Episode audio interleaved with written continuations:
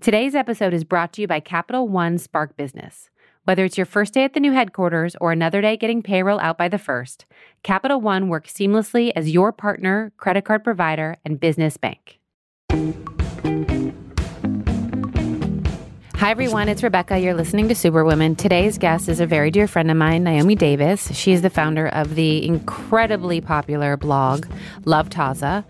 She's a mother of five. Yes, I'm going to say that again a mother of five, and has a very successful career. We talk about everything from becoming a working woman, what inspired her to start the blog, uh, the fact that her family is also her business, and the activities of that. So I hope you enjoy this episode. Yeah, I get real. Great. Yes.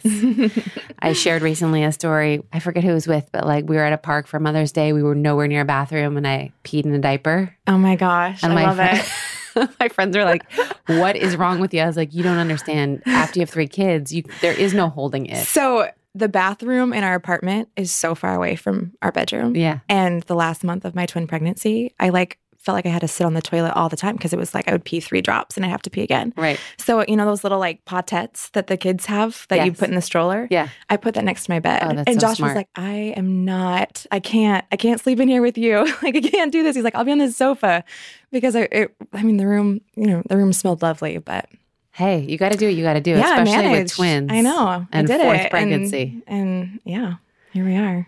So I am with the lovely Naomi Davis, the founder of Love Taza, and uh, we met through actually my sister-in-law introduced us. Yeah, Stephanie. Um, and I have watched you in awe raise so beautifully five young children Thank you. and also have an amazing career. So I want to talk about all those things with you today. Cool.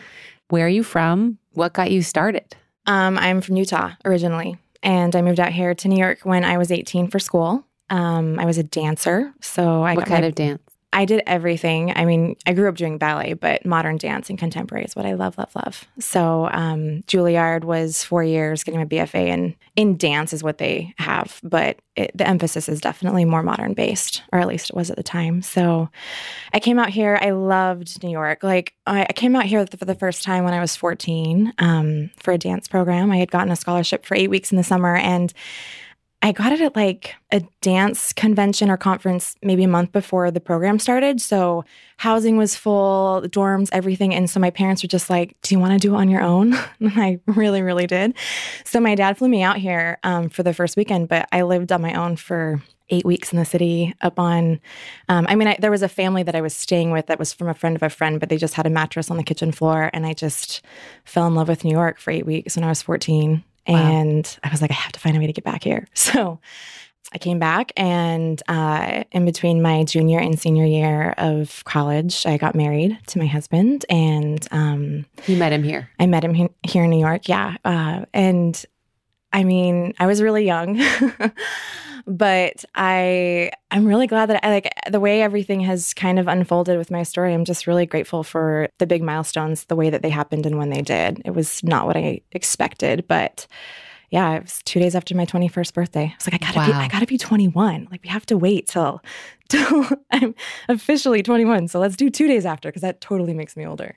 And I started my blog right after I got married, actually, just because I wanted to be able to share my wedding photos with my family back home. And I was trying to find some sort of web domain or something that could host large files. And so that's kind of how it started. I've always been a big documenter. I really loved journal keeping, and I've done that since I was a little girl. It was something that I was getting into, like photography, videography, all of that, in a way to storytell digitally, I guess. And I think, like, I mean, it's Love Taza is the name, and that was based off a nickname that my husband gave me, kind of as a joke. With it's Tazza, which is Italian for teacup. It's spelled T A Z Z A, but at the time I was like, oh, Taza, like T A Z A, yeah, and totally got it wrong, and even the pronunciation and everything else. But and it's just kind of grown organically from there. I feel like four or five months in, I started to get a couple comments from people that I didn't know, and I was so naive, and I thought, oh, I have to give you the URL for you to be able to see this, but I didn't realize that you know it's out there. Right. So, so yeah, and then I mean, it's that was 12 years ago, and I guess it's kind of organically grown over time. It, it, was always kind of a documentation of where I was. You know, I was a young newlywed in New York City and having a good time finishing up my last year of school and just, you know, very in love and whatnot. And now, five kids later, we're five people, five, five children. Um, it's been I, I've really I really enjoyed having this platform, I guess, in a way that uh, feels very much community based. And I feel like I've gained so much from that online space that hopefully I can give a bit back in return. But, you know, when you're going through a lot of things for the first time, which I've kind of done more publicly, you know, getting pregnant, having babies, raising them, and doing a lot of those first, it's been really nice to be able to have a window in um, to somebody even on the opposite side of the world that's doing something maybe even a little bit different than you thought you would do it but it's helpful and encouraging and insightful to be like oh great like i didn't realize that i could do it that way. I'm going to try that you know? Yeah.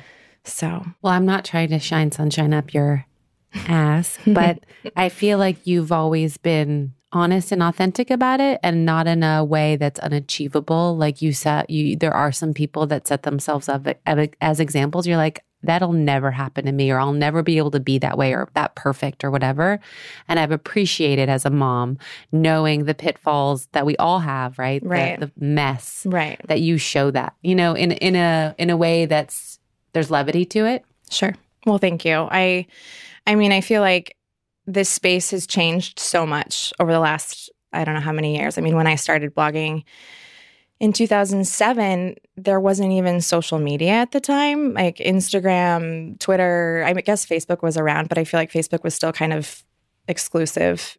So I feel like in this space and my family's in this space now because I'm, I'm sharing openly and I, I, still try to make sure that I'm really respectful of what I'm sharing, especially since um, there are stories or there are pictures sometimes and, and videos and things that involve all of us. But at the same time, I've always wanted to make sure that I'm still really real about if I'm struggling with something or, you know, this did not go well or whatever it might be. And I mean, I think you learn as you go as a mom that the less you have an idea of like how this trip's going to go or how the day is going to go, but you just really go with the flow and remain flexible. And just the end of the day, the goal is just to have a good time. You know, I think you will, you will have a good time. Um, it, it's just, it's just better to keep the, keep the bar a little bit, a little bit lower. What have been some of the unexpected challenges as you've grown into this space? I think one of the biggest things for me is I really want to share my heart. And sometimes it's a little bit hard when obviously not everybody's going to be a fan of your heart and they're going to, you know, be mean, be really, really mean. People are mean. People are, I mean, I sometimes I, you know, I think where I was when I was 21, 22, I mean, even just a couple years ago to where I am now has been a really long journey of finding where I can cancel out all the white noise around me of, you know, like the overly lovey dovey comments that are just like, oh, hashtag goals, like you're a supermodel. It's like, no, because you can't let any of that dictate how you feel about yourself, just the same way that you can't let, you know, some troll who's like, go kill yourself dictate how your day is going to go either. So I think that's been one of my biggest personal sort of not a trial, but just it's really taken me a lot to kind of get to that point where I'm like, I don't care. like, I feel confident in who I am, or I know I'm a good mom, or, you know, I, I know that I'm doing my absolute best and that I'm there for my people. And at the end of the day, like, it's just noise. And you, we don't have the time and the bandwidth as women, people, mothers to invite that into our being. It's just just don't. just don't. I mean, it's easier said than done, but I guess being in the online space as I've kind of, you know, gone through these chapters of pregnancy, mothering, breastfeeding, why, my child crawling on the floor in a museum and, and hearing that that's not okay. I mean, whatever it is, you just, you start, you start to figure out like, well, I think that that's okay. So that's okay. Right. Yeah. So I think also people fail when they look at people who have made successful businesses in this space as you are a businesswoman. Mm-hmm. Um, there are decisions that you have to make um, in order to keep it going. How have you sort of learned the business side or or gotten better at it as the years have gone on and like what really helped you so that you weren't just you know you have your content create side and then your strategy and and how have you made all that work so that you can continue bringing people the content because you can't just do this for Right. zero, zero dollars it's kind of fascinating because when we got into it, when I started blogging, there wasn't this sort of monetizing side to any of it. Um, and my husband's a big, you know, he's very business savvy. He was doing financial services for many years, but he resigned from his job, I guess. Yeah, it'll be six years in the spring. And he was always very helpful with being like, you know, I, I feel like I'm such a creative, and it was really hard when businesses or brands were approaching, kind of saying, like, let's partner, let's collaborate, whatever. It was hard for me to kind of come to somebody and be like, okay, well, this is my rate, or are you comfortable with this price? Because it was just so low ball. It was just so, it would make me sweat. I was just like, I don't know.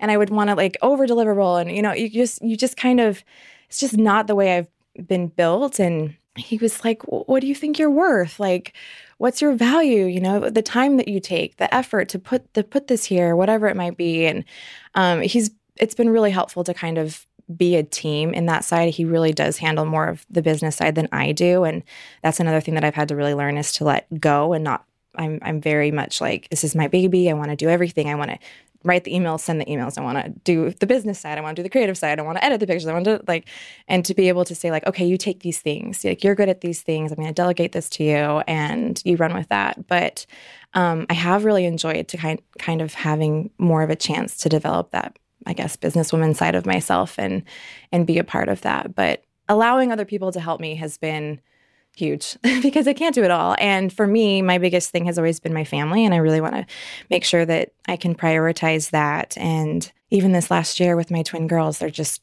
they're 14 months, almost 15 months. And I was just like, I really want to be present as much as I can in this chapter. And if things fall to the wayside or I'm not able to, like, you know, do these projects right now and kind of have to put a pause on that, I'm going to because I just, I want, I want to be here. It's important to me. So allowing, allowing help has been big and beneficial for sure. Yeah. Do you guys find it hard to because you're with each other all day? So Mhm. like my brother and I are with each other all day. Yeah. Um, but when we disagree, we can like go home at night to our spouses. Right. How do you, how have you guys evolved your relationship once he started working with you to Yeah. either to just navigate that? I know it's so hard. It sounds so corny, but I love spending time. Like even when he's he's I mean he comes from this business side where he really wants to like sit at the, the desk at the computer and really he's like I need some space. Naomi please can you just slide over? And I'm like what are you doing? Like let's our let our arms touch or whatever it is. It's just I I understand that it would not possibly work for everyone but it's just somehow been fortunate in our case that we spend all day together. You know, we tag team it with the kids and with work. Um, we have a sitter come twice a week for a few hours in the morning so that we can really focus on things together. But besides that, at least right now, we're just swapping back and forth. And Wow. so he'll take, you know, he takes the five kids everywhere, and people will always be like, oh my gosh, like you have your hands so full. How do you do? I don't know. It's funny how he gets such a different sort of He gets like the sacrificial, like, oh, how nice you are watching I your children. your children. You're babysitting your children. Yeah, know, and babysitting, he's, I he's always like, "What do you mean? My my arms are empty?" Because he always like pulls his arms out. He's got a baby in the ergo and one in the stroller and three scooting by. Because he hate he just hates that. He's like, "I don't get like these are my children. What what is Right. this supposed to mean?" Um, yeah. So we just we just flip flop back and forth and um we try sometimes we'll be like let's go on a date and let's not talk about work and not talk about the kids or anything like that. And we're pretty good for a little while but um fortunately it's something that we really really love. Yeah. and so it's not really an issue. I mean there's things we definitely disagree on when we're, we're working together and i'm very much a perfectionist and that is something that i've worked really hard at not being so like it has to be this way. It's like no that's good enough. Like let it go Hi, guys. I hate to interrupt this episode, but I have to do an ad, and it's for myself. I love doing this podcast. I love interviewing these women. So, what I'm asking you to do is support me. If you are in the market for a beautiful bag or some wonderful apparel or shoes, buy Rebecca Minkoff. And if you need to buy a gift for someone, think of me. It always helps, it keeps the business going, and I would love to see you wearing your beautiful Rebecca Minkoff products. You can hashtag BuyRM, and thank you for the support. What has been an unexpected high and an unexpected low in your journey? I think one of the biggest highs for me is just the sense of connecting and having this sort of community with people all over the world. Like it makes my day when I get to meet somebody that, and everyone's story is so different, but maybe, you know, when we are able to inspire each other, like wh- whether it's like having a big family or raising your family in a city setting, or you know choosing to be open about breastfeeding or co-sleeping, or I mean whatever it is, traveling with kids, you know, and when when I'm able to see how that can change somebody else's perspective for the better and they're able to really take advantage of their own situation, how, however that unfolds, um, just it really makes me happy. It really does. Because I think at the end of the day, I don't claim to be an expert in any area. I don't like being like, this is how you should do it. But, you know, like I didn't even, for breastfeeding, for example, like I had no idea what I was doing eight and a half years ago with my first. Like I would get sweaty. I'd go into a bathroom stall when I was out in public and feel like I had to figure out what I was doing there. And it wasn't until I saw somebody like, I don't know, in California, just breastfeeding on the beach. And I don't even know her, but that just gave me so much kind of encouragement or hope or that was okay. So if I can give that back, it's just it's always been a high when I've been able to kind of see that play out. Totally. Yeah. And then you're asking about a low. An unexpected An unexpected low. low. Hmm. Where do we start? you can give me a you can give me a, a hit list. No, I think for me, last summer was a really big low spot for myself. The baby girls had just been born. Um, my daughters, they were born full term. They were healthy. They were thriving. It was great.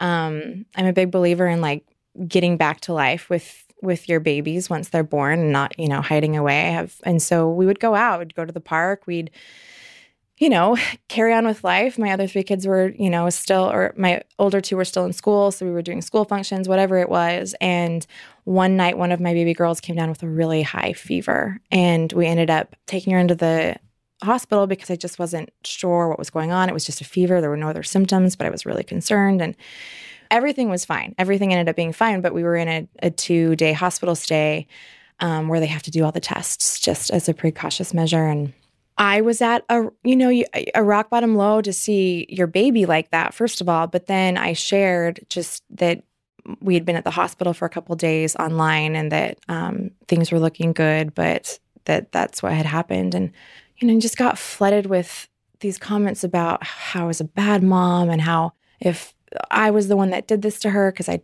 taken her out into the city and if it weren't for my mothering, I don't know. I mean, it just, you know, hate, the, just the amount. And I wasn't in a good place to read any of that. And I just remember I crumpled up on the hall, hallway floor at like 2 a.m. I just, it was just, I couldn't deal. I could not deal. I, I felt it. I felt like I'm, I really am a bad mother.